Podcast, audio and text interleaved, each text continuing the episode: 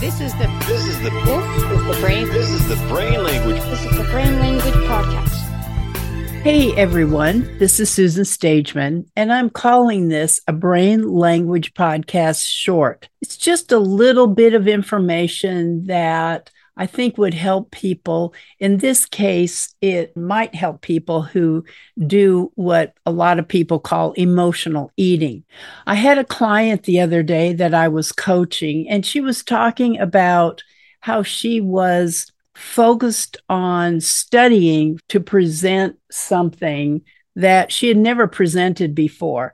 So she was putting a lot of effort and concentrating on how she was going to do this, the words she was going to use. Should I memorize it, not memorize it, going over her material. And it made her nervous because she had never done it before. It was a client that she had had over time, but had never done any training. What she complained about was she said, Oh, I've, I did all this emotional eating where I just sat there while I was concentrating and focusing on what I was going to say and going over my material and just unconsciously eating a bunch of snacks, or potato chips or something like that. And so she calls it emotional eating. And I think a lot of people do. They call it emotional eating. This person is has a goal for losing some weight and being a certain size. And so she was complaining to me that she knew what she was doing. She went ahead and did it anyway. And so I explained to her that what happens in the brain and the body when people are under stress. So, regardless of what happens or what's going on, if you happen to be under stress, and stress can be something actually physically stressful, or it can be emotional stress, it can be imagined stress or threat. Certain things happen in the body. There are these compounds or they're steroid hormones called glucocorticoids. And what happens when the body or the mind perceives a threat, the glucocorticoids get dumped into the system. Now, one of these is adrenaline. Adrenaline is epinephrine and another word for it, epinephrine. But what epinephrine glucocorticoids do is they shift the brain activity from the frontal lobe, the cerebral cortex, back to the hindbrain, the amygdala. In fact, what happens oftentimes is the amygdala gets triggered, even sometimes by something that's only imagined. And it starts this process of dumping hormones in to your system that's going to prepare your body to either flee or to fight. So it sends it to the eyes, the extremities, the breathing, the blood vessels, that sort of thing, so that you're in optimum position to fight for your life or get out of there. The whole idea of this, of your immune system, is to protect yourself, to preserve the body. So think of it this way if you're sitting there and you're stressed and concentrating on something, and in the back of your mind, worried that what is this person going to think? How are they going to receive my training? Are you really focused on what it is that you're doing other than being worried about that? No. In fact, what happens is that perceived stress or anxiety, some people call it, shifts the brain activity from your logical, analytical, rational part of your thinking to the fight or flight syndrome. And when that switches, you're not really thinking about what else you're doing. So, a lot of times that quote unquote emotional eating happens when you're focused on something else. There's a lot of adrenaline in your system, and your amygdala has taken over and is now running the show in situations where that doesn't happen, your eating is perfectly under control, as would be a lot of other things that some people do when they're under stress or they're distressed.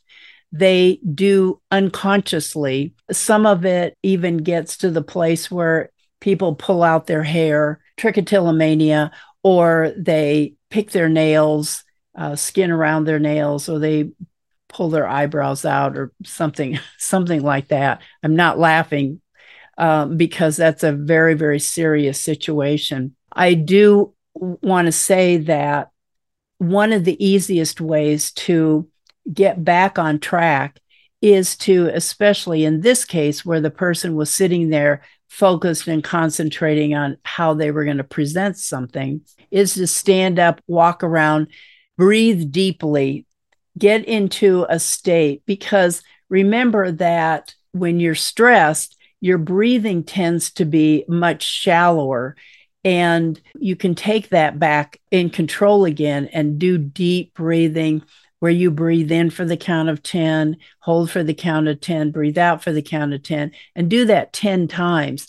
That usually oxygenates the system, slows it down, and helps you switch back to the frontal lobe processes and will help you get under control of some other behavior pattern that you're doing unconsciously, such as eating or whatever other things that other people do. So I want you to think about this that if you're one of those people that quote unquote do emotional eating, what's going on when you're doing that. And I don't mean that you're in some kind of an emotional snit, and you might be, but are you stressed about something else? And I guess you could call that emotional eating. But when you eat or do something repetitive behavior like that, it's because stress, again, switches the brain activity to the hind brain, which is fight or flight. You're not going to be rational and think carefully and analyze your behavior. That's what the frontal lobe does. So just slow down, take your attention off of it for just a minute. I think it's really helpful to sit down and at that point do a well formed outcome. Just write out the answers to the question, and you'll find that by refocusing, you can relax and enjoy the process if you're learning a new speech or whatever you're if you're in a learning situation or if it's um, another type of situation that you can maybe it's even a sales call that you can just relax let the frontal lobe take over again and you'll stop doing those repetitive behaviors that get in your way of getting things that you want i hope this little short has been helpful to you, please let me know. You can contact me through Buzzsprout. That's where the website for this podcast is. Or you can go to my website, which is nlptrainingconcepts.com, and simply send me a email from there, susan at nlptrainingconcepts.com. Thanks so much, and I'll talk to you soon. Thank you for listening to the Brain Language Podcast. Subscribe to our show on iTunes or your favorite listening platform to keep up with our newest episode. Be sure to visit our website, www.nlptrainingconcepts.com, and find us on Facebook, Instagram, LinkedIn, and Twitter by searching NLP Training Concepts to keep up with free resources, upcoming training, and fantastic content. Thank you for joining us and taking our minds to the next level. We'll see you next time.